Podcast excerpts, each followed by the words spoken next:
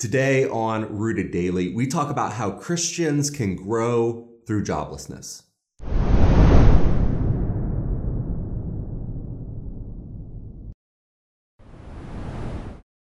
Welcome to Rooted Daily, the podcast where in ten minutes or less each day we root you in the Bible so you can grow with God, you can weather the storms of life, and you can bear fruit. I'm Brandon Levy, and one of those storms that we are facing right now on an unprecedented scale is unemployment.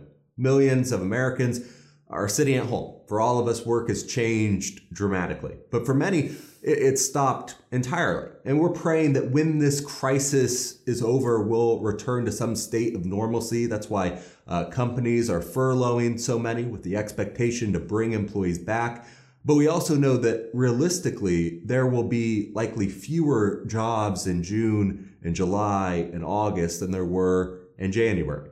And that leaves many families to grapple with the uncertainty of all of this, the anxiety of financial strain and the temptations that come with being idle. You know, nothing will make that easy. Many will question God. Why has he allowed this to happen? Others uh, will question themselves. Who are we? What is our purpose? What does our future look like? You know, we know what James wrote. Count it all joy when you fall into various trials, knowing that the testing of your faith produces patience. In theory, maybe we know that. I imagine uh, there's a few of you who can quote that verse from memory. But when we find ourselves in the middle of those various trials, it's not so easy to see how that testing will produce anything but sadness and pain and worry. But even through the storm of joblessness, the Bible promises that there is an opportunity to bear fruit right now. Even in this time when so many are out of work, it can teach us some valuable biblical lessons about what work really means. Uh, first, this time at home can open our eyes to the value of all work. They say absence makes the heart grow fonder. And maybe when all of this is over, we won't view work like something we do begrudgingly, but something we can enjoy. Work was one of the very first gifts that God gave to us. We read in Genesis two fifteen that the Lord God took the man and put him in the Garden of Eden to tend and keep it. You know, working in the garden was a gift from God. Now, when Adam sinned, the work he needed to do became hard, which explains why work can be a bore or a source of frustration today. But remember, that's not the way things should be. Sin has caused the process of working to be difficult, but work itself is a good thing. It's what God gave us when he created us. In many ways, I think these stay-at-home orders illustrate that for us. Everyone Uh, likes a day off once in a while. But that day turned into weeks and now months. And we get tired of rest after a while. Both work and rest are necessary. Both were given by God. He gave Adam and Eve work to do in the garden, and he gave his people the Sabbath so that they could rest just like he did when he created the world. When rest and work get thrown out of balance, we feel it. And I pray when we get through this storm, we'll remember that. But even right now, before we can go back to our normal work, even if you are unemployed, there is work to do right now. And this moment can open our eyes to the value of that work that is done, often without a paycheck. The coronavirus has not canceled parenting. In fact, it's kicked it up a notch. Uh, it hasn't canceled loving our neighbors and, and helping them. It hasn't canceled all volunteering. It hasn't canceled the work the church was designed to do. If you are lacking paid work, remember what Paul promises us in Ephesians two ten, for we are his workmanship created in Christ Jesus for good works, which God prepared beforehand that we should walk in them. There is something meaningful for you to do right now.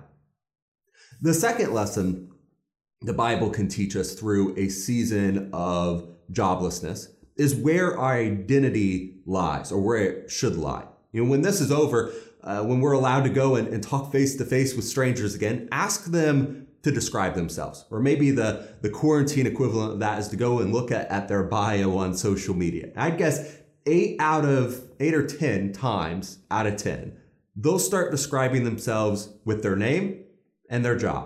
Hi, I'm Brandon, and I'm a preacher.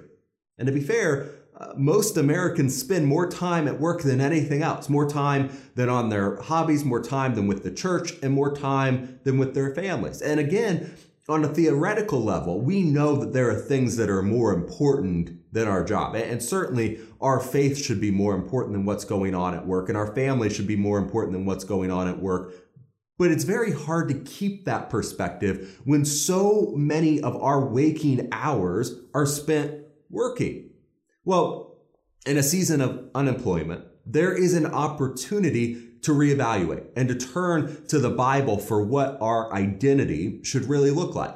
You know, where does our sense of self-worth come from? Is it primarily from achievement at our job? That's why people will be asking right now when facing unemployment, what is my value or what is my purpose? It's because for so many of us, that is tied so closely to our work. But I challenge you to read through how Paul describes his identity in Ephesians one. You know, uh, there are people who will say when you ask them to make plans, Lord willing, from James chapter four, right? Now, we know the point of that passage isn't that we should say Lord willing every time we make a plan, but that we should recognize the frailty of our plans and even our lives. But when people say that, they're, they're consciously reminding us and themselves of that truth. What if when people asked us who we are, instead of saying, hi, I'm Brandon and I'm a preacher, instead I trained myself to answer like Paul did in Ephesians one. And I'm paraphrasing here, but he said, hi, I'm Paul and I am blessed. I'm chosen. I'm made holy and blameless, adopted. I am redeemed. You know, just like people who say, Lord willing, every time they make plans, people might look at you a little strange if you answered, who are you like that? But our sense of value and identity should not be solely found in our work. It should be rooted in the fact that we are made in the image of God and that he loved us so much that he sent his son, Jesus, to die for us. Finally, this season of high unemployment can teach us all to trust in the provision of God. God is the great provider. Every good and every perfect gift comes from him. And normally we depend on work to make us feel secure. It pays the bills, gives us a sense of purpose. It sets our, our routine. But in times like these, we realize we were never actually that secure to begin with. God wants us to depend on him rather than a job. He wants us to look to him for all we need. Our temptation is to always go searching for our own security, but Jesus, within just a, a few sentences, laid out the foolishness in that. He said, the ground of a certain rich man yielded plentifully. And he thought within himself, saying, what shall I do, since I have no room to store my crops? And so he said, I will do this. I will pull down my barns and I will build greater. And there I will store all my crops and all my goods. And I will say to my soul, soul, you have many goods laid up for many years. Take your ease, eat, drink, and be merry. But God said to him, fool, this night your soul will be required of you. Then whose will those things be which you have provided? You know, true security is not found in stable work. It's found in being rich toward God. He is always the provider. And a time of unemployment can open our eyes to that truth. Now, all of that's nice to know. And I think it's encouraging to see how God can help us grow through these storms. But the reality is that this is a tough time for a lot of people and a lot of families. James says that we should count it all joy when we face various trials, but that's easier said than done. Now is the time to lean on God, to lean on his church. Seek out people who value and help you with the work you're doing right now, whether you get a paycheck for it or not.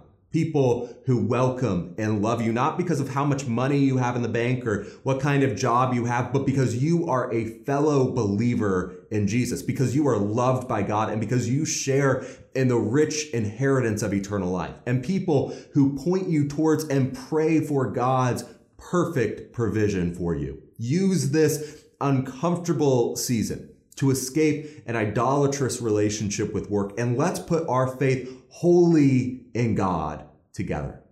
And that'll do it for this episode of Rooted Daily. And again, for the next couple of weeks, we're going to continue talking about how Christians should respond to the coronavirus pandemic. So I'm looking forward to sitting down and talking with you about that next time.